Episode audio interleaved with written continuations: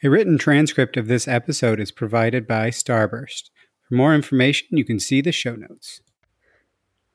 With a massive move to distributed data architecture, it's essential to have access to all of your data wherever it is. A data mesh emphasizes domain driven data ownership, data as a product, self-service infrastructure, and federated computational governance, giving you faster time to value without needing to transport your data. Starburst allows you to achieve this distributed architecture by allowing you to run SQL queries across distributed data that connects sources, regions, and clouds. For more information on how your team can benefit from a data mesh strategy, check out our Data Mesh Resource Center on our website.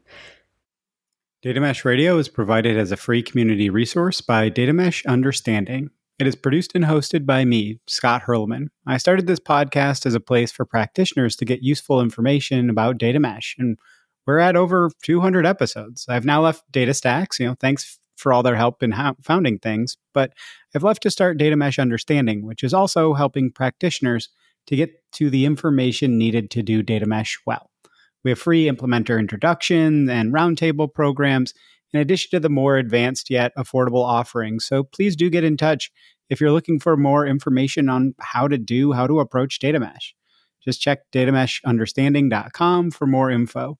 There's also a helpful organization of past data mesh radio episodes there if you want to dig into specific topics rather than digging through 200 different episodes. So, with that, let's hit the funky intro music and listen to what you'll hear about in this interview episode.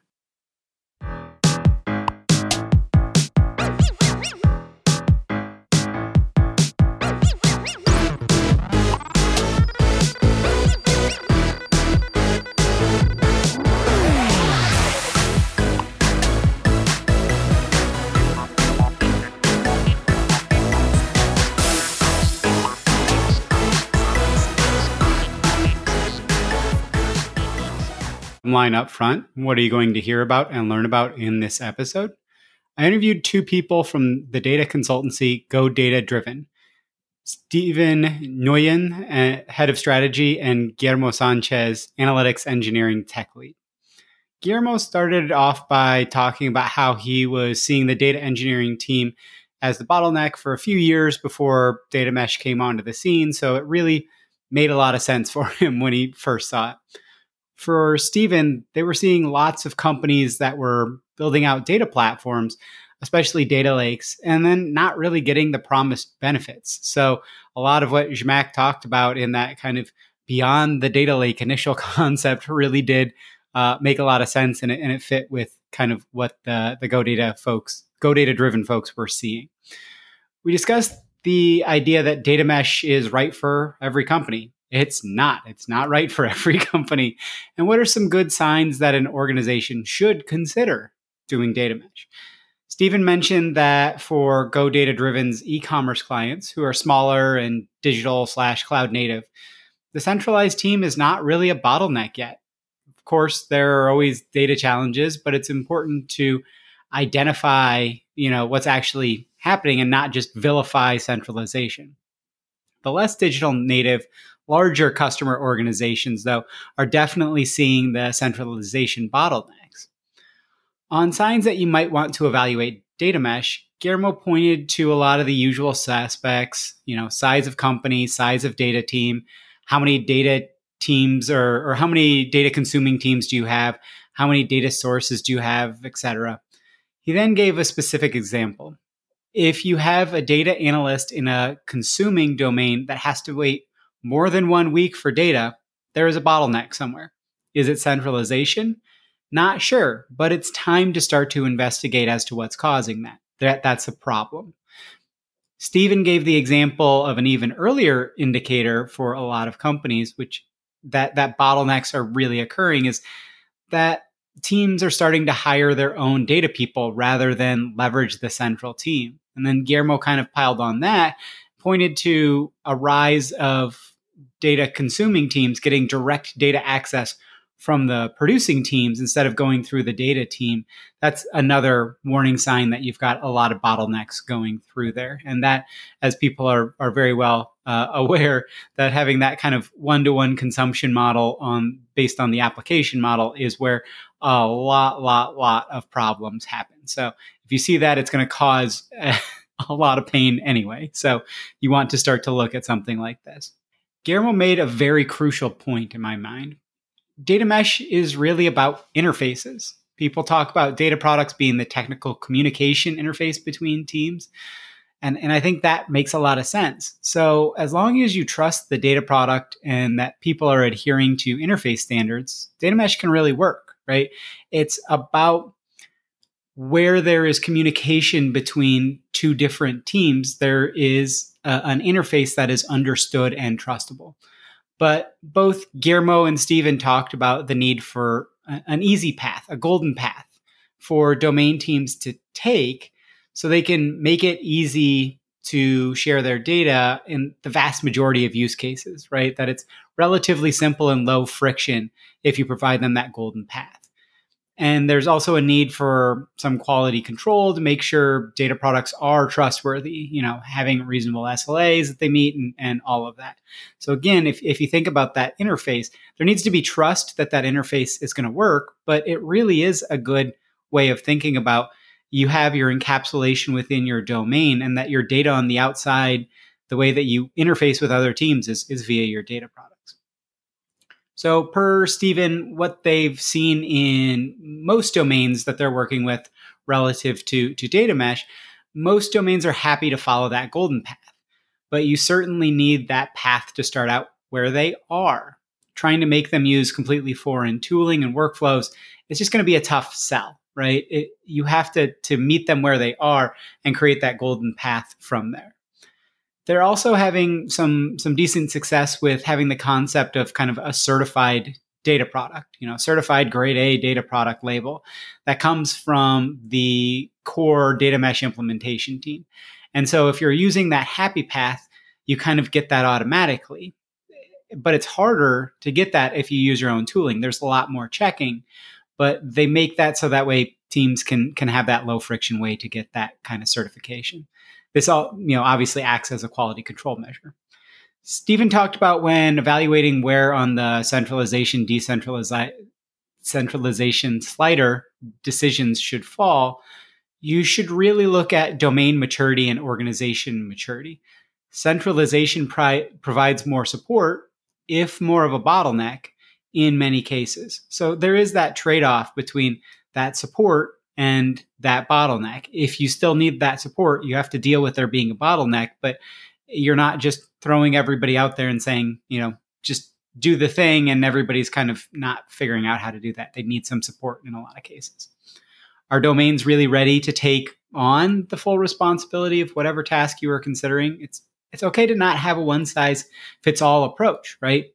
Each domain and challenge can be unique if, if it needs to be. Your approach to that can be unique.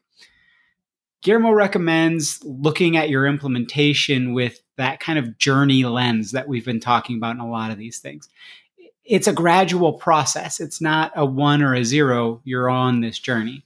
And you want to look for nodes. So, in the data mesh terminology, that'd be data products in, in data mesh that you can move quickly on towards publishing data and, and have a higher return more quickly. Somewhat atypically, Guillermo and Steven recommended starting your proof of concept, if you even need to do a proof of concept, with a single domain.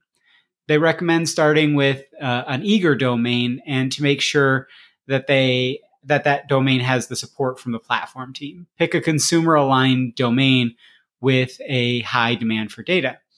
Again, some of this advice round runs counter to what many have said, and, and it's absolutely valid to put that out there.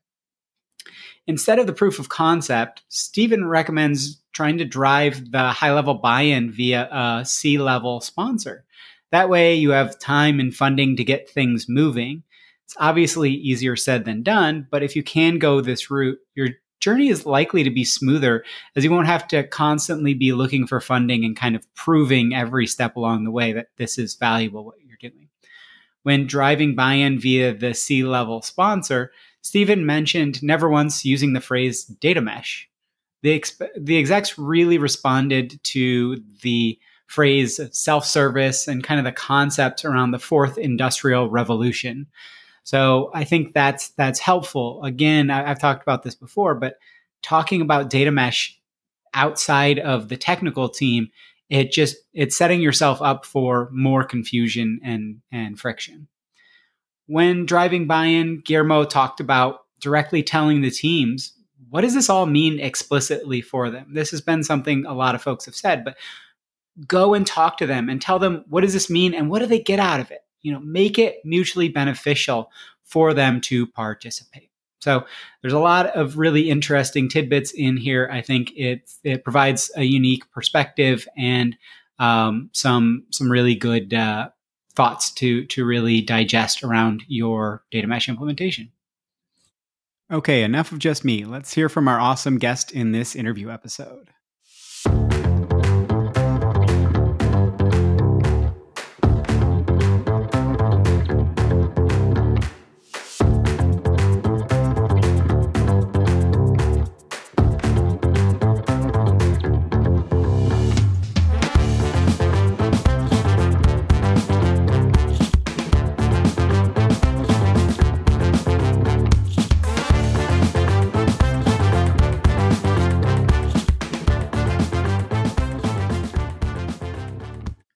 Right.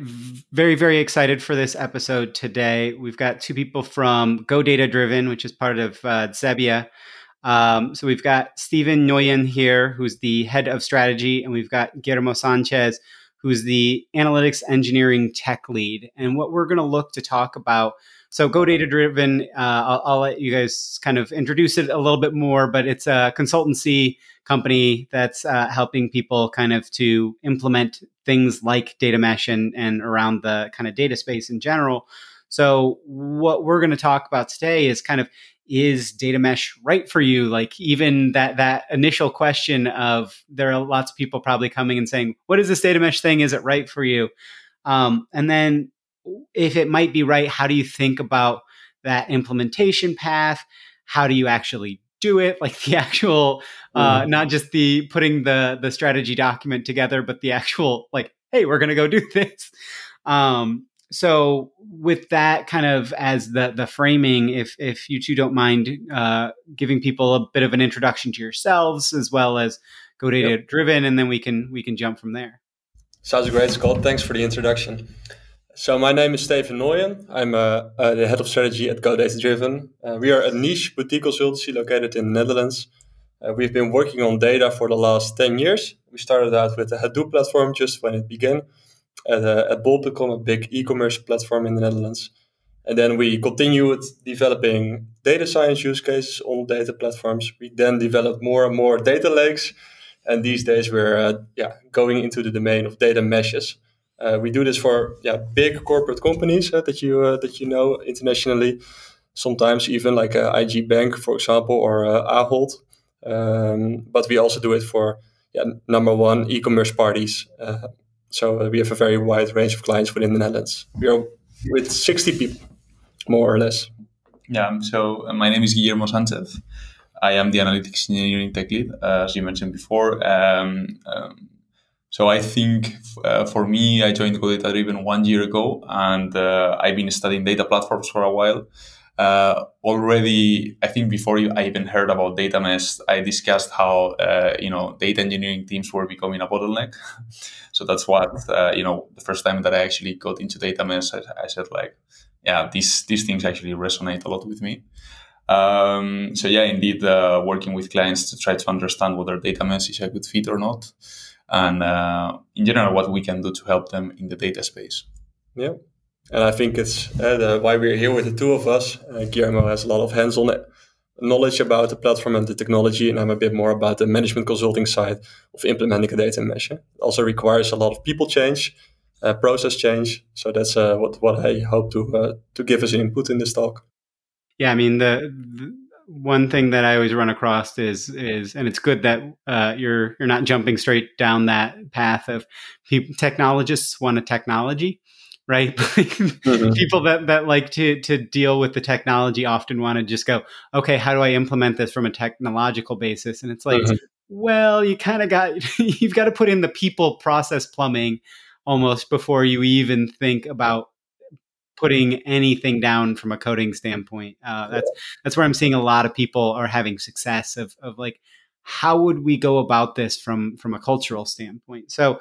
Um, like you said, you're you're you're working with a lot of people um, across a lot of different challenges. Not all of them are doing data mesh or anything like that. Mm-hmm. So, you know, how are those data mesh conversations happening? Are you talking to them about they might want to consider this? Are they coming to you and saying we want to do this, and you're saying, well, let's let's figure out if it's actually right for you? How how are those conversations kind of? And I'm assuming they've kind of evolved from you, you might have been more willing to talk to them and and and say you might want to look at this versus now there's that inbound if we want to do this and it's like well hold up let's, yep. let's figure out if it's right but would love to hear that i think again i can start by saying that the uh, indeed i think one year ago sort of around one year ago um, um, if a company uh, maybe fit this criteria of uh, you know being a good candidate for data mesh uh, we would probably bring this to the table. But these days, we're actually getting more requests to just have discussions around data mesh, right? Mm-hmm. So we uh, we get a lot of clients asking us like, "Hey, I have this and this problem. Is data mesh maybe a good solution for me?" And sometimes the problems don't have anything to do with uh, you know data mesh itself, right? But uh, sometimes they do. Uh, so yeah. Yeah, I agree, and I think in my eyes, it's very naturally evolving from uh, the data platforms that we've we've been building for the last uh, five to six years. Uh, everybody now has a data lake in some sense, uh, and a lot of our yeah our clients or customers they just don't see the benefits from the data lake. Uh, so they struggle with scaling their data science use cases. They struggle with scaling reporting, and uh, I think that that's the main question that companies come to us about. Like, how can we make sure that we we can enable some kind of self service to decentralize a little bit all of this uh, yeah, the central platform knowledge in the middle. And uh, how can we scale up this across the organization? Yeah, I think when you if you watch any of Zhamak's early talks and everything, you know, she was originally before she had a, a, name for it, it was Beyond the Data Lake, and it was that people were mm. coming to her and going, "Okay, we implemented the data lake, but this didn't go as as well as we wanted to, so." Yeah. Let's implement another data lake, or you know, they're like, okay, this one didn't go. And it's like the definition of insanity is kind of keep doing the same thing over and over and expecting different results. So, um.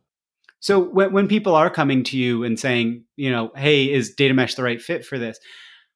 What what do you think of as the the the kind of hallmarks or the signals that that data mesh might be a good fit versus when is it not? You know, you said those these challenges aren't the things that data mesh addresses. And, and I think that's a, an important point of centralization is valuable until it's not. It becomes a bottleneck. It isn't uh-huh. necessarily inherently a bottleneck, right? That bottle can be wide enough for how much flow you've got going through it until it's not. And so, like, there's a reason that bottles have been in, in human history for, you know, millennia. Yeah, and I think I think if we look at our clients there, I think you can make a distinction into two types of clients. So, so on the one hand, we have uh, digital native companies, pretty young still, uh, e-commerce platforms, eh? and uh, most of the time they have a central platform, and they're they're doing pretty well um, with with just a central data team. And then the other type of client is I think big corporate organizations with uh, lots of different operating companies, sometimes operating companies within the same country, even like the Netherlands, uh, three or four different divisions, but sometimes also with operating companies across Europe.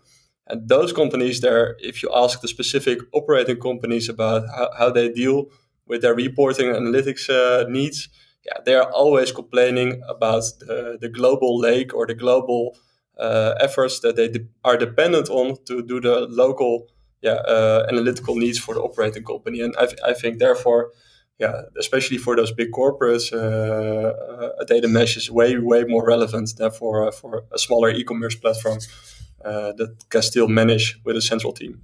Yeah, so I think this is one of the things that we ask, uh, let's say ourselves, when a client comes to us and says, hey, maybe I'm interested in data mesh. Uh, we look indeed at this kind of thing, right? Like the size of the company also what is the size of their data team and how many uh, consumers uh, consumer teams we call them uh, can they serve right because if you have let's say a data team of eight people and you have four uh, consumer teams then you may be well, uh, but if maybe you need to serve to 30 consumer teams and you're eight people, uh, then that's that's probably not enough. Uh, so so we we try to basically think. Uh, like find, find these sort of uh, indicators, right? Like for example, what is the quantity of sources or uh, the, the, size of your data team, as I mentioned before, the number of domains. so these sort of indicators, you know, they add up, and at maybe if you reach certain threshold, then it's it's maybe a, a, at least a good indication, uh, a good indicator that you should go towards data mesh. Yeah, I think uh, Barr Moses was the first one that kind of put out a, a rubric, uh, a scoring system around. Hey, mm-hmm. like like let's look at these questions and say if you score this level, data mesh might be um, a, a good fit. That that if you're, it's kind of what you said as well of these digital native companies. I think what we're starting to see is that even in digital native companies, as they scale, what I, I'm starting to see is that the interoperability becomes the, the really big bottleneck. Mm-hmm. It's it's not even necessarily the technology, the central platform itself, because um, it's it's that the the teams have owned serving their data in some way or another, maybe not to the same degree that it is within data mesh, but it's that that interoperability that the consumers and and the the lack of transparency it's a pub sub model right of i publish my data you uh-huh. subscribe mm-hmm. to it i'm the publisher you don't have any say in what i'm publishing right like that that kind of power dynamic uh, of the data consumers not having that power to be able to be part of the conversation. Now, some people I think get it wrong and and say, "Oh, the script has flipped, and now the data consumers have all the power in data mesh." And it's like, no, data mesh is a high empathy type of thing. If, if yeah. it's if it's power dynamics, it's if it's like the political aspects that you're really trying to to figure out, um, you're probably headed for for some issues rather than a, a fun uh, working environment with each other. But um, is is there anything where if if somebody is asking, uh, you know, kind of listening and saying, is is is this the right thing? What what would you say are the signals that that centralization is actually your problem, is your bottleneck? Do you have anything that's that's really? I mean, because yeah, yeah, we do. Yeah, I, I think uh, we usually say that if an analyst, let's say in one of the consumer domains, uh, it's waiting for more than a week for, let's say, a data set or something like that, uh, then you're already worried that something is going on, right? And there's some sort of bottleneck in the platform somehow, or or, or there's too many stages uh, uh in, in these data pipelines because the data is actually not coming through. So somewhere along the line, there's a big bottleneck. We mm-hmm. usually know where it is, right? It's uh, usually the data engineering team. Uh, but this is this is, I think, one of the the clear yeah. indicators of that. And I, I, think you can you can or you have like a like a more early warning signal even. Uh, for example, if one of the domains is starting to hire their own data analyst, yeah, that's the point when you should consider and think about, hey, why is this domain hiring their own data scientist or data analyst instead of uh, yeah filing a backlog request at my uh, central BI team? Yeah, that that's when I think uh, uh, you start. You need to think about decentralizing something and whether your current architecture is fit for purpose. And there's actually so uh, another, for example, thing that we see a lot. I think is the the workarounds, right? So when you start seeing uh, uh, basically these these consumer teams, right, the business analysts that usually are served by this platform, either via reports or uh, I don't know exports of data. Uh, they start to work around. So they start to go directly to to the to the domain system owners, right? And they ask them personally, "Hey, can I get an export of this data, please, to do some analysis?" And then that defeats the purpose of having a data platform in the first place because you're just working around the data platform yourself. Um, and, and when you start to see these workarounds as well, is when you realize that that you need to do something basically. Yeah. So if people are working around it, then you need to do something because what's the point of having a data platform if nobody uses it? Do you recognize those warning uh, signals, uh, Scott, or you see different warning signals? So, well, I think it depends because there are companies where it's it's funny because I've talked to a few where they're already decentralized and that the um, the decentralization nature is that they're just complete silos And so that's why they're moving to data mesh is that there's a big, big challenge with them actually having inter- any interoperability. So when a data scientist wants to go in, and if they're not already embedded in those domains, if there's a data scientist that wants to take data from multiple different places or a data analyst, it's just impossible. It becomes this this massive challenge from that that standpoint as well. But I think I think what you're talking about it makes a lot of sense. I haven't heard it put that kind of succinctly of just like, hey, you know, there there's this concept of the around the platform. If the platform's not doing what it needs to do, shadow IT exists. So this is kind of shadow IT team. Right? Yeah, yeah, yeah, yeah, yeah. I think that this is when you need to think about uh, the organization of your data mesh a bit more, eh? because if all of those domains that, that you want to self-serve and that's going to work decentral, uh, if you want if you want to enable them, you think I think you should also do some kind of quality control on the people they hire, right? And you want that the people they hire decentrally they still benefit from the sort of the central way of working facilitated by the data platform or the data mesh team. Uh, so you also want to have a say in okay, what are the skills of these persons that are joining the team, and can they join like a community of practice or some kind of internal knowledge sharing on how to deal with this data mesh structure. Um, if you're completely letting alone your decentral team and hiring their own analysts and scientists, uh, that's that's when it becomes most of the chaos, I think. And we, I've seen companies where a certain scientist in a certain department works with R, another scientist in another department works with Python, another scientist in another department works in the cloud. Uh, all of them are, you know, uh, finding their own ways of, uh, of dealing and combining data instead of uh, doing it in the same similar way. That that's uh, that's something that yeah that on the organization side of, of data mesh that it's good to th- think about. Yeah, and, and what I've seen on that is where I think a lot of companies are, are winning it with data mesh or where they're doing well is allowing those people to to do those the their own way of working as long as they are publishing that data back in a way that it doesn't matter right like mm-hmm. so it doesn't matter if you're if you i don't know if you how you learned how to do like complex multiplication, but the Japan has this weird way with like crosses and slashes with like different numbers and stuff. So you can do complex uh, multiplication with large numbers, and it's like it just breaks everyone's mind the first time they see it, but it works. And it's like so that's fine because they're just pushing out like a number at the end, and so. If you make it where it's consumable, it can be fine. But if they have to cross collaborate, then yes, exactly what you're talking about becomes an issue. And if you're trying to create a platform that enables them, then that also becomes a big issue. Mm-hmm. So if yeah. they want to take on owning running their own stuff, that's not as much of a problem. But exactly what you talked about of that collaboration aspect, you, you're you're setting yourself up to create silos if you're not careful around having intentionality of that centralized platform and that centralized kind of way of working where you don't enforce that this is it's what I call it or what uh, a couple of people have, have said and I've just started stealing it is um, standards not standardization. Yeah yeah. Right? That you make it so that they they can do uh, the yeah. stuff in the way that they want but that they also yeah. have like a this is these are the good practices or here here are the mm-hmm. common practices and here's stuff that we're going to do to make your life easier if you adhere to common practices. And if you don't, best of luck to you. yeah, we have a, a, different word for it. We call it like the golden path.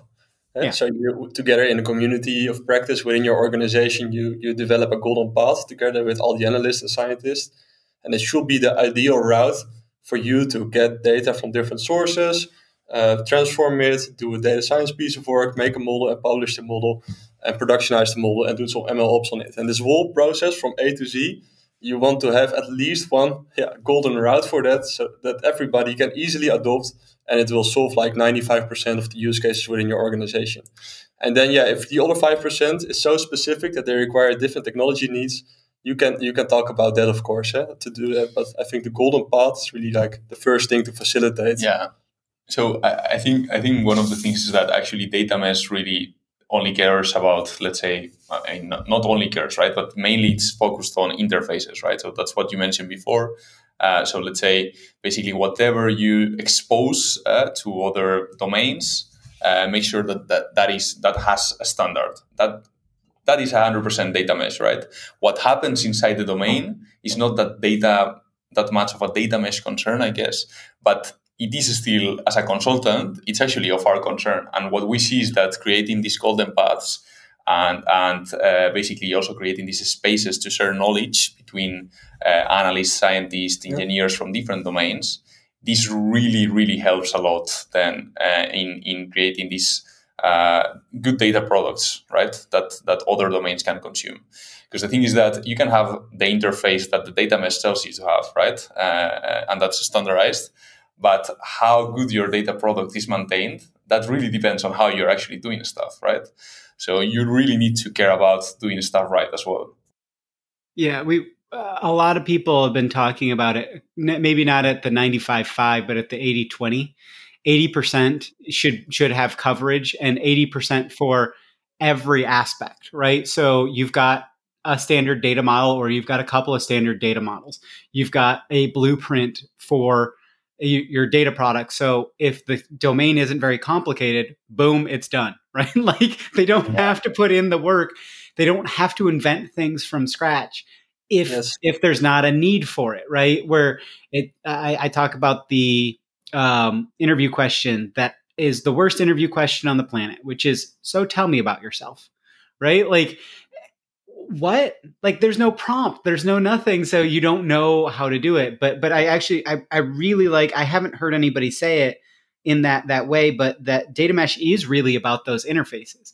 And it doesn't matter as long as it is scalable and that it's reliable and that you can trust that the domain is going to do it it doesn't really mm-hmm. matter how they do it but you also want to focus on enabling them so that it isn't difficult and that it is reliable and scalable and and you do want to make sure that that domain doesn't go off and go we're gonna we're gonna invent our own database yeah. technology and our oh, own streaming technology yeah. for for a small scale thing and it's like no. Just just use this thing that's already there like come on yeah exactly, exactly. yeah and i do i do find that uh, completely agree and and i think i think many organizations also agree and domains that are starting out and want to develop something, they're really perfectly happy to accept a golden path and they want to go that way. It's just that you need to find each other, uh, help them on board such a process, help them recruit the proper people, teach them a little bit on how it works. That's so. That's basically what they need to onboard the data mesh in a, a voluntary and cooperative way. And at yeah. some point, they can even contribute back to it and make it even better. I completely agree with that. Yeah, I think that I think that's a good point. Is uh, data people when they go and they talk to application developers it's often you're not speaking the same language and so they're happy to follow the golden path once they understand what the golden path is and that that golden path is part uh, is actually golden to them it's not a, a very difficult path but it's the right path it's that it's got to be in their it, it's it's not that you're you're diverting them to move them over you know, three miles. You got to walk three miles that way to get to the golden path. It's like mm-hmm. you got to meet them where they are. Otherwise, it's not a golden path. Yeah, yeah. No, you're saving them a lot of time, uh, uh, pro- presumably. Yeah, yeah. And what we uh, sometimes also do uh, to to encourage that is that you can say, okay, if you follow the golden path, uh, you publish a report, a new data set that way, and then let's give it a, a approval or a stamp from the central data mesh team. So you can say, okay these data sets or these reports they have been published according to the golden path so you can rely on the quality or you can rely on the, the uh, reliability of the pipeline yeah. um, and that way you that's also like a trigger for them to do it that way instead of doing something themselves. Well i was going to say they have to put in extra work to certify themselves versus the others. Yeah, they cannot. You know you, you keep the certification of course only from the data mesh central platform team. Yeah. so you, they cannot certify themselves. So if, if you want they want to be compliant with the internal company standards on building great quality and reliable dashboards, then they need to adopt the golden path or have a solution, a custom solution approved by the data mesh team. Yeah, then then I think you can have still have some control on uh, on what whatever is being yeah. created decentrally instead of complete chaos. So I, I, think you need to sort of find this balance between uh, you know creating a bottleneck because of these sort of certifications and uh, also make sure that uh, you measure the quality of what different domains are producing because indeed um, yeah certifying the quality is a really important thing of the data mesh right? You want to know that if a data set or a machine learning model is published uh, uh so that other domains can use it you want to make sure that the quality is there because otherwise you're consuming something bad which means that the output of uh, what you're doing is going to be bad as well right? Uh, but indeed, there needs to be a way, eh, and this varies per client, in which you make sure that you give a certification uh, or this, this quality stamp uh, to, to the data products that are actually you know being developed or maintained in the in the right way. Have you heard something about that, like Scott, like this kind of quality control of decentral teams working that way from the people that you talk to? Or is it always up to the decentral teams to publish and create anything they like without any validation from a mesh content? I think it's very different depending on on each company. So, um, you know, I've talked to some where they're like, okay, this this needs to meet this certain level, but there's mm-hmm. also within th- there's been this expectation for data, especially a data warehouse, that this is the thing and people lock to it and that this data is has been thoroughly cleaned and is is perfect in the way it is and, and, you know it's wrong but you know that kind of master data management concept of like this is is golden and certified and blah blah blah but like there within data mesh what we're seeing is that because it's not all flowing into one place you can have different definitions of what the quality product is it mm-hmm. may serve a different need where it's like this the the data certification behind it is not that this is all that clean because we're going to do a reconciliation on a daily basis because that reconciliation is compute intensive and costly but we're going to give you access to this stuff that's not all that clean you know uh, that that happens 10 15 minutes after if if that's if that's what you need versus we're going to do this kind of compute intensive reconciliation it's kind of like even just like banking transactions, people think of of um, banking as being very very um, you know highly highly acid, very consistent. It's like no, a lot of it's very eventually consistent, right? Like you, you have to be able to not give out more money than than people have but you know that's why you can only take out a certain mon- amount of money from a an ATM every day right? Just so that you're not going to 30 different ATMs and trying to pull out the money well, before everything's been um, kind of uh, propagated that this is where where uh, your bank account balance is. And so um, I think that definition of quality changes and that you've got to have that Mohammed Syed was on and he he mentioned that that really really strong definition of what is a quality data product is different than what is the data quality within the product. And so yeah, yeah. I, I think that certification is important to engender the trust, right? Because one thing with there's two different def- definitions of data reusability, right? There's the is this data actually used in lots of different places? But there's also the like can I come back to it? Can I actually like know that it's going to be here and that it's going to be updated and that I can understand what it is and I can, you know, have a reusable pattern that I can continually consume from this. That it's not that this was a, a geyser of, of fresh water, but this is a, a spring. And then I can keep going back and refilling my, my water versus it shot up once and I'm like, I'm trying to collect as much as I can just in that, that one time frame. So I haven't seen anybody talking about this specific like quality quality checks as much, but I think understanding how that works is is really important and designing that for for the way your organization needs it is very important whether it's it is a direct certification or not. I think everybody should be asking that question right? That that centralization decentralization slider is important. So yeah. Sorry sorry long answer but like it, it's, yeah. it's a question i haven't thought about and so kind of thinking out loud but I think it's really important to ask each company if that's something that they want to do. Not necessarily say everybody has to do this, but it's no. important. So, I've, and I think in general, that's that's what I think. All the data mesh implementations are always custom, right, and always depend on the company culture and the organization. So that that definitely counts.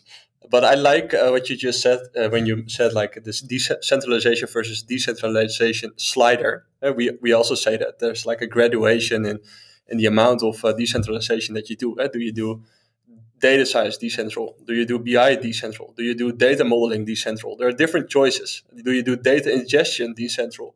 Uh, we yeah. shift the boundary depending on uh, the maturity of the client and sometimes also uh, the maturity of operating companies or divisions within the client. So it can be that, for example, a very mature division that's working on the core processes of, uh, of an e-commerce platform is pretty mature with data and they want to do everything decentral from ingestion to data modeling to BI to these data science. But if we want to enable their HR department or their finance departments, which are more traditional still, we can set the slider just to decentralize only the BI part. And we still do the data modeling and the data ingestion centrally. And I think that's that's a that's a really a big part also of the yeah, the, the customization yeah uh, that you need to take into account when implementing a data mesh in practice. And this uh, that is a really important point, right? Of of uh, implementing data mesh. I think first of all, it's it's sort of a gradual process as well, right? Because there's some domains. I think you main, you mentioned quite traditional ones like HR or finance that by default usually they don't have really a lot of data savvy people, right? Well, they have data savvy people maybe, but with Excel but not tech savvy people. So not mm-hmm. people that know SQL, for example, right? Or yeah. or uh, or that are able to use tools like uh, you know Git for version control, right? Things that are super important to develop a node within the data mesh. They do not have those skills, and uh, so if we go back to how to implement the data mesh, right? Uh, these uh, like taking it gradually, like selecting first nodes that are able to actually become data mesh nodes and, and that quite quickly see the, the benefit and the impact of of going to, to a data mesh is actually uh, probably the right choice for your company. And then probably HR and finance in the future will look at marketing, let's say, and say, yeah, those guys are actually doing quite a lot with uh, with data. I like that. And then they move into this space, right? Um, so that's that's for yeah. me one of the keys of uh, of starting to implement the data yeah, mesh. It's not a big bang. Yeah, yeah indeed. Yeah. Yeah, there, there's a reason. I think Intuit was the first one to call it a journey. Um, mm-hmm. may, maybe Zalando does. Maybe Max Schultze was was saying that as well. But uh, the first one that I really remember was Intuit saying our data mesh journey, and it's like, yeah, it is a journey. It's not. And and uh, we had, you know, I had Max Schultze on uh, a couple of months back, and he was talking about um, that they're two years in and he's like yeah we're probably 20 25% in. Somebody was like what? How is that? It's like because i mean and you're never really done right? This is this is like what is your story as a person right? Like uh, are you do you hit you know age 40 or 50 or whatever and you're done evolving as a person? No. You you, you continue to to advance and grow up and learn new things and you know hopefully evolve in the right direction. And sometimes you still make mistakes and you, you learn how to move on from those mistakes and things. But yeah, and that, that, that copy paste, people really do want a copy paste of, you know, how do I do this? Like, just tell me exactly how to do this. Or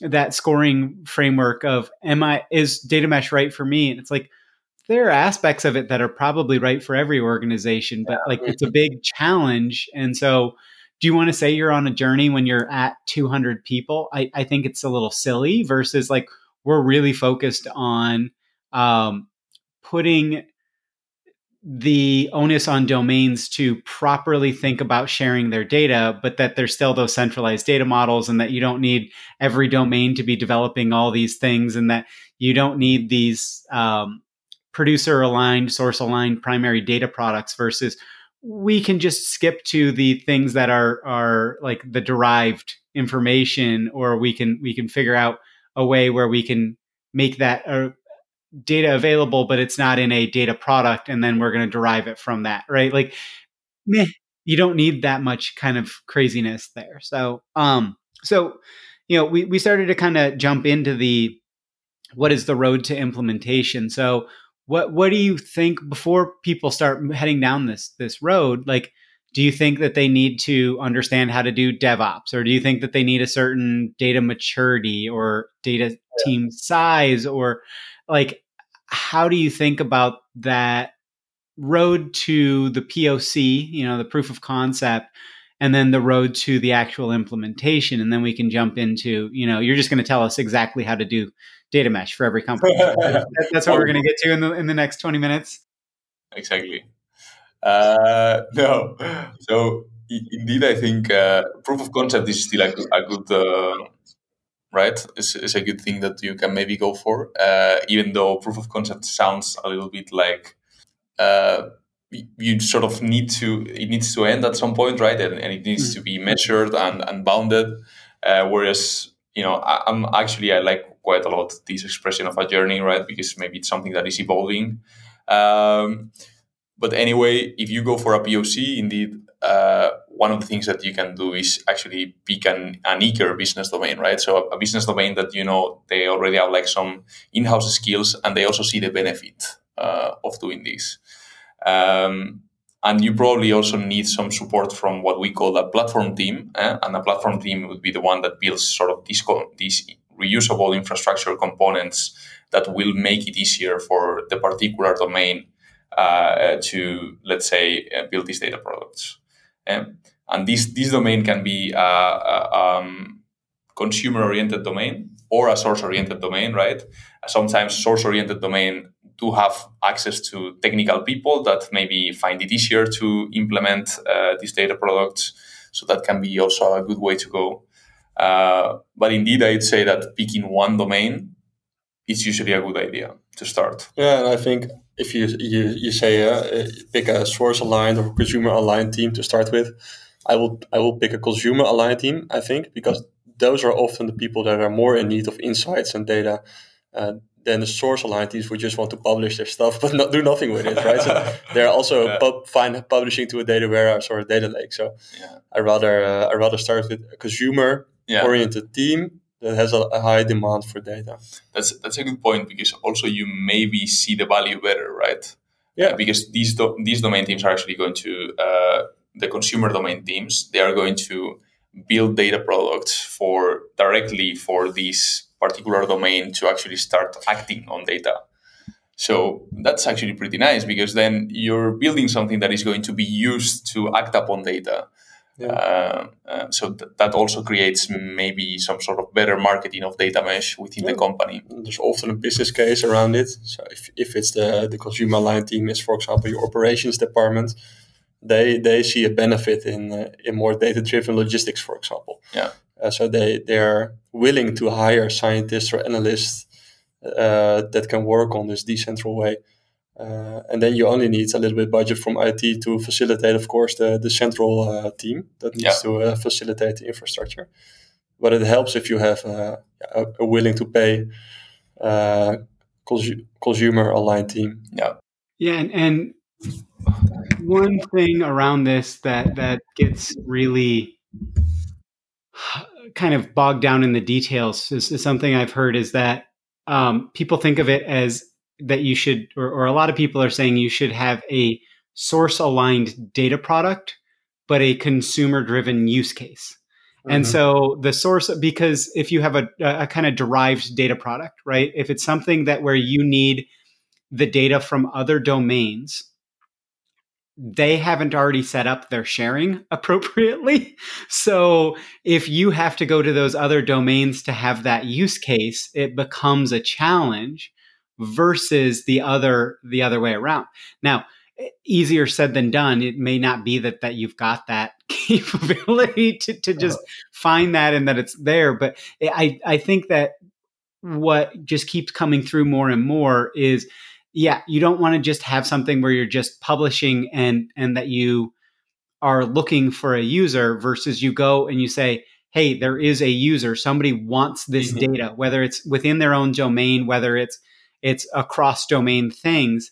That you say there is somebody who is going to use this data for this use case, and we're going to make this data product extensible and reusable so other people can use it because this has been the other thing like when we think about the way most people have thought about data products and building them before data mesh right? So if you want to differentiate there's the kind of industry data product sense which is just a product heavily backed by by data versus a domain data product within data mesh.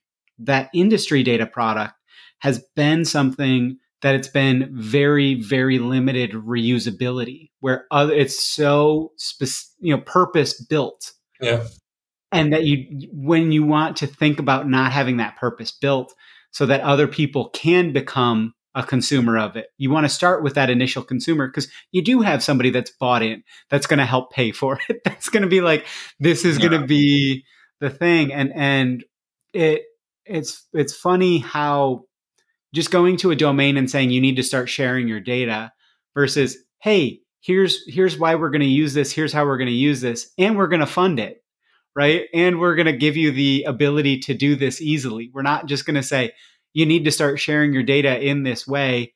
This is the the way that data is shared now. Go do it versus like hey let's work together. Let's let's figure out how to make this easy on you. You know exactly what you said of, of putting that platform team next to them. I think it's it's really it, it, that that keeps coming through in all of the ones that are successful, right? Yeah. A lot of a lot of the ones where people are stuck these conversations, it's because they're you know kind of making demands on people instead of pairing, right? Yeah. That level alignment that that needs to happen at the C level as well, right? So. Uh, if you want your domains to adopt to a, a data mesh, you need to have the, the, the, chief operations officer or the chief financial officer or the chief commercial officer. You need them to align together with the chief data officer in your board level that they're all going to use the data mesh concept. They can work decentrally, set up their own analytics and reporting teams and hire their own people, fund them themselves. They can determine their own pace, but they that they want to work in yeah the golden path that's created by the uh, the chief data office team yeah. And that yeah that's where we start. If we hopefully yeah, sometimes not we start with more technically and it's already been decided but we also help companies advise a lot on the c level uh, uh, we interview all of the stakeholders across the organization yeah. and we we set we, we determine this this slider of centralization versus decentralization together with all of those people. And if it's aligned well then this should work. And this actually yeah. helps a lot in terms of uh, finding the budget as well right? Because what you see also is that uh, sometimes you're embedded in one of these uh, domain teams, right? And uh, you clearly see right away, hey, this this team needs like one data engineer, one product owner, uh, and I don't know who else, right? And really, if you don't have this alignment at the C level, you cannot ensure that uh, these teams are going to get the right budget, right? So, uh, so aligning these at at the higher levels also ensures that uh, you know um, there's not such a fight for budget uh, in terms of uh, getting the right people with the right skills. How are you? So I'll, I'll, give you one thing that, that I started to, to tell people, um, and you you I'm guessing are going to shout me down on this. So uh, I'm, I'm totally ready for this. So what I've been telling them is when you're talking to anybody outside of the data organization, all of your documentation should replace data mesh, the words data mesh, with unicorn farts. So that way you're not going to them and saying, we're going to do data mesh. Because, you know, then people start to go, well, what is data mesh? And this is our silver bullet. And they go and they try and read up on it. And they're like, what this, you know, like uh, it took me multiple readings through Zhamak's articles because I wasn't really focused on the data space before I started to really dig into this. It took me multiple readings through. You know, there's this uh, great presentation she did at, at a conference, the XConf uh, presentation that I, I, mentioned a bunch of times, where as soon as I watched that, I went, "Oh, it all clicks." But like, mm-hmm. if somebody goes and goes, "What?" You know, I'm going to read the the canonical thing, or I'm going to read the book, and if they're not a data person, it becomes very difficult. So you're you're going to these people and you're getting this C level buy-in. Are you in those direct meetings with these other these other people? Like, how are you driving that? Are you driving it as saying like, "Hey, we're selling it as data mesh," or are we saying, "Hey, we're going to put together a, a a process and a, a, decentralization to get mm-hmm. these bottlenecks out of your way. What we call it doesn't matter. It's it's yeah. you know like how how have you actually implemented that? How have you worked on that? Because this is something where I haven't had anybody give me a great answer yet. So if you can give me the answer, then yay, you, you win. you win this week. So that, that, puts some pressure on us, I guess. uh, so I, I, will tell you what would be my answer. For example, um, I think it's about uh, telling these teams what it means for them, right? So I don't really care about saying whether it's data mesh or not. Maybe the architects uh, within IT they do like to use this terminology, right? But if I'm talking to a source aligned consumer, uh, uh, source aligned domain team or a consumer aligned domain, domain team, right? What I say to these people is that, hey, what it means for you is probably that you're going to get some more responsibility on the on your data products, which means that you will probably have less bottlenecks uh, you will have some more work to do, but nice work. you will get some help from the central data team that will provide some components for you. I think this is what they want to hear, basically. So, what does it mean for me? Because if I tell them data mesh, then they will go read some articles and probably get confused. And I don't think that helps. No. And I, I think uh, on the C level that I've talked to, I, have never even once mentioned the word data mesh. so I, I think nice. uh, well, if I talk about this concept, it's about self-service. And self-service is the term that really resonates. Everybody wants to self-serve data and analytics and insights, and yeah, you know, people and C-level stakeholders all across the board are convinced that data is uh, yeah, the fourth industrial revolution, and they have to adopt it. Otherwise, you know, they will fall out or uh, lose competitive power. So that's not the point. People are convinced of the power of data and they want it fast and they, they see the bottleneck on the central team. So self-service, that's the key word now. Yeah. That's a good point actually.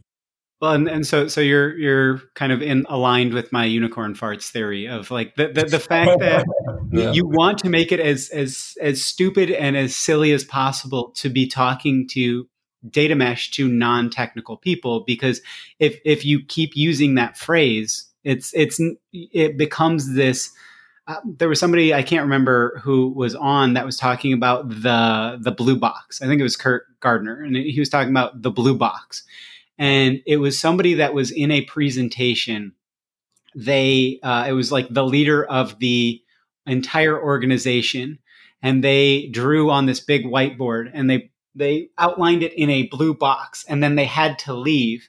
And they were like this is the key. This is the thing. And then they didn't have time to explain exactly what that meant because they got pulled out. And so everybody kept saying the blue box the blue box. And it was kind of a black box but it was a blue box right? Like it was this this thing. And so you know if you have that silver bullet type of aspect versus hey what we're going to do is we're going to make it easier for people to serve their data. We're going to make that self serve. We're going to make it easier to consume data. And we're going to lower the bar to that consumption in lots of different ways. We're going to make it easier to get access. We're going to make it easier to understand. We're, and then we're going to raise the capabilities of the team, right? That data literacy angle as well.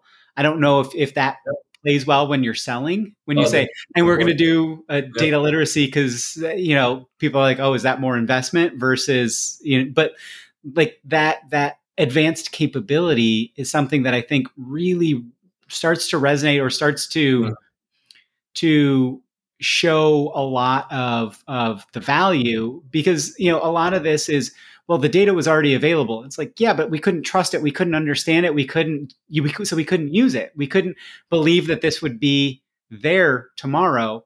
And that if I had a real question about it, I had somebody that I could go and talk to. And it's not the, the, the awful aspect of a throat to choke, right? Like people talk about with the with a vendor of like I want to go and when I'm having issues, I want to go and and put pressure on somebody versus I have a partner right? I have somebody that's that's that's a a product owner that is my partner that I can go and actually ask them. So it's interesting to to hear the the a lot of the same through lines of a lot of these conversations come up more and more. And so it's it, it is good to I think this is the other thing that people trying to do data mesh is everybody feels like, am I the only one that's running into this? Or No, but I think the nice thing about uh, self-service, the term self-service, is that you you need some self-education. Like you say, uh, data literacy. It's it's important if you want to decentralize uh, doing data and analytics. And yeah, it's very easy for uh, for us to bring that message across. They they already mentioned it themselves. Okay, if we want to do self service, so then I need to upskill my own people. Maybe I need to hire a scientist or analyst. They're really really looking forward to it. And often it's more called data savviness. Then it's called uh, data driven or a NUS or something or data literacy. But th- they always want to increase the data savviness of their own people when going for this concept. It, it got, really goes hand in hand. Well, and, I think that's uh, a hiring tactic too to be like, hey, uh, I, I don't understand these job posts where it doesn't say here's what you're going to get out of it. Like we're especially in this hiring market where you go, here's why you want to come work for us, not here's what you're going to do, here's what we want out of you. It's like, hey, we're, we invest in our people. Like click here to learn about our data literacy program. Like those things you know, HelloFresh did a great presentation about what they're really doing with their data literacy, and it's led to them, you know, being able to hire a lot more easily than a lot of other people in the market because yeah. they're doing that stuff. So, awesome. um, but so uh, I mean, we've covered a whole lot of really, really great stuff. I think there's been a lot of of good uh, reinforcement of trends that I've been seeing, but also like lots of new kind of insights and and um, ways to look at this if somebody were to to come to you after this conversation, you know, and say, okay, but what do I actually do to get it moving or you know what do i mm-hmm. do to, to kind of keep it moving once i've done i've done my proof of concept and i've got that that kind of proof that we found good value in doing this. Um, and so now we want to move forward. Like what what are kind of the advice that you're you're learning or what are the things that you're learning that that might help people to continue to move forward or move forward initially? Yeah okay yeah for me the answer will be C-level buy-in yeah, so uh, if you already have a good proof of value where a self-service works for one domain yeah. yeah so you, you've already shown it works the domain is happy uh, just go to your uh, board of, uh, of directors and present it, the results, the findings, and how you want to enable the other domains. Uh, make sure they all align on it. Uh, make sure it gets captured in your data strategy for the long term, and uh, then you should be good to go. I think it's also nice to have some sort of champion, right, within the within the company, somebody that makes sure that yeah. you know the data mesh yeah, is preached across the company. Yeah, that should also, be a C-level person. Yeah, so, it could be uh, like the chief data yeah. officer, right? And then this person makes sure that because you said something really interesting, right? You said like, yeah, it can be the case that there's a actually quite valuable proof of concept. Everything works out fantastically, but then what happens afterwards? Who follows up? Who makes sure that this keeps move, keeps moving and and you know impacts other domains? Uh, what are the next domains? Stuff like that. I think there has to be a gatekeeper for these sort of things. Um, yeah. A sponsor. A sponsor, yeah. A sponsor is a good word, actually. Yeah. Yeah.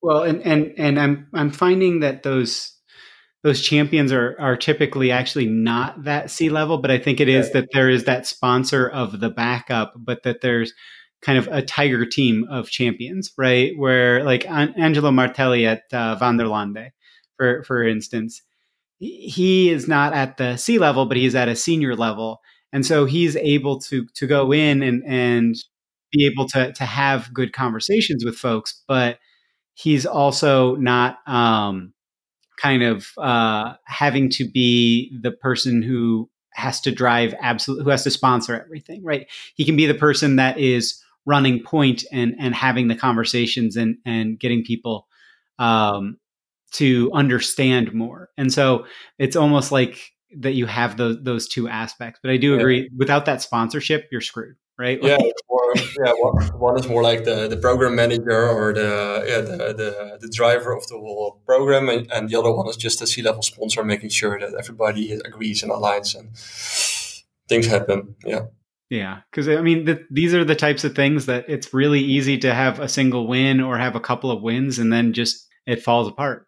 Yeah, I, I do think that like a proof of value for a data mesh is already pretty significant and hard to accomplish. Right? So um, yeah. um, most of the time, I would uh, advise going to the board bef- and, and pitching this first before you you do a, a, you know a valuable proof of concept or a value, and then go to the board afterwards. Maybe better to bring them on board and, and set the direction for the future stage already.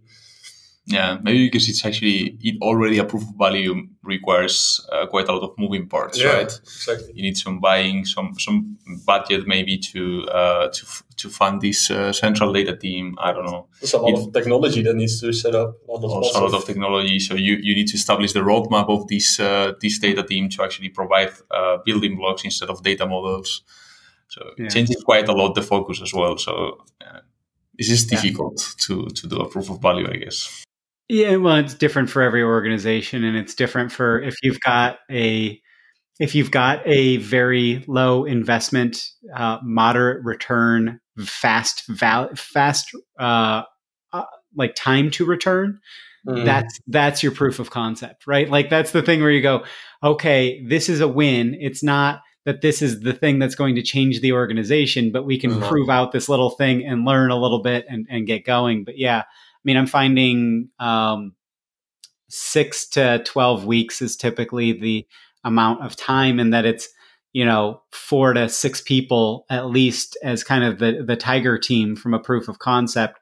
And they're pairing with a domain where you need 20, 30% of that domain's time. So it's, it is a significant investment. And you need to, to figure out how you, how you, uh, kind of get that, that buy-in first before you move forward. So, um, so uh, this has been really, really helpful, I, and I think it's going to help a lot of people to kind of mm, think about how to evaluate how to move forward. Especially, I think the the reinforcement of there's a lot of people trying to do skunkworks um, type of data mesh implementations, and so those tend to be technology driven versus the the kind of buy in. Mhm. And, and I think I'm just not seeing those people really having a lot of success on on the longer term. So. Um, so, is there anything that we didn't cover that you think people should really know about, or anything like that um, that you think would be a good kind of button on anything? Or No, I think it's good to know that we always like knowledge sharing. So in case some people are interested after this uh, this talk, they can always contact us. Find us on LinkedIn or the website of Go Data Driven. Yeah. We have a white paper about data democratization and self-service. So maybe that might be of interest for people. It's just free to download. that that's literally my wrap up questions: is where can people find you? I'll, I'll drop links in the show notes to this. Um, but where can people find you, and what do you want them following up with you about? So, just in general, or is there anything specific? Is there anything like where you really want people following up with you on? Data discovery is impossible. So how do you do that, or anything like that? any any part of the implementation of data mesh really because uh, we've done uh, many different things for uh, for clients right? So it can be uh, implement, implementing the first building blocks of a data mesh right? From a technical perspective it can be really defining the architecture the to-be architecture to to go towards data mesh. Uh, it can also be strategy consulting with Steven, right? So uh, really anything that uh, that they need at this point in time uh, in their data mesh journey. Well, or, or just you know, not necessarily even clients, but just people doing knowledge share and things. it's like people that. doing knowledge sharing indeed eh? so we do a lot of knowledge sharing uh, just uh, actually like within the company if somebody wants to share some experiences right uh, they can also come and, and, and talk to us about their experiences if, uh, if they want i think that would be great Yeah. Well, and I, I think uh, I'm getting the sense of Norway already kind of has its own uh, community running, but I think uh, the Netherlands is is pretty clearing, you know, or, or clearly proving that there's a lot of folks there that are really interested in this. So I think you know maybe even some Netherlands specific stuff would be would be useful. So yeah well, guys, this has been really great. Uh, really appreciate the time and all the information. I think this, as I said, will be very useful for folks. So thank you so much for your time. And thanks everybody for listening. yeah thank you scott It was great. Have a great day. Again, I'd like to thank my guests today, Steven Nooijen and Guillermo Sanchez. And Steven is the head of strategy, and Guillermo is the analytics engineering tech lead for the European data consultancy Go Data Driven. You can find their contact information as well as a couple of resources in the show notes. Thanks. Hopefully, that interview episode was really useful for you. Please do consider getting in touch with guests from the show, from these episodes. Most have said they'd really love people to reach out to them. And please, as well, if you're got a minute, rate and review the podcast somewhere. It really is honestly super helpful for other people looking into kind of data podcasts to kind of get this in front of them. Data Mesh Radio is again provided as a free community resource by Data Mesh Understanding. It's produced and hosted by me, Scott Hirleman. In April of 2023, I left DataStax, who were wonderful in getting the Data Mesh community stuff started, so give them a shout for streaming and real time AI needs. But I left to start my own industry analyst kind of information as a service firm. Our offerings are affordable and you can do them on a one off or a month to month basis. You know, read kind of throw it on the credit card. Don't worry about like going through purchasing and things like that. The services include lots of practitioner roundtables, you know, one-on-one data mesh kind of planning or feedback sessions and tailored introductions to other data mesh practitioners that are focused around your topics of interest. You know, what what are you actually running into challenges with? We also have some free programs around introductions and roundtables that people can kind of check out as well. Check the show notes or just go to datameshunderstanding.com for more info or helpful resources. As always, if you have suggestions for guests or topics, please do get in touch as well. And have a wonderful rest of your day. Now let's hear that funky outro music.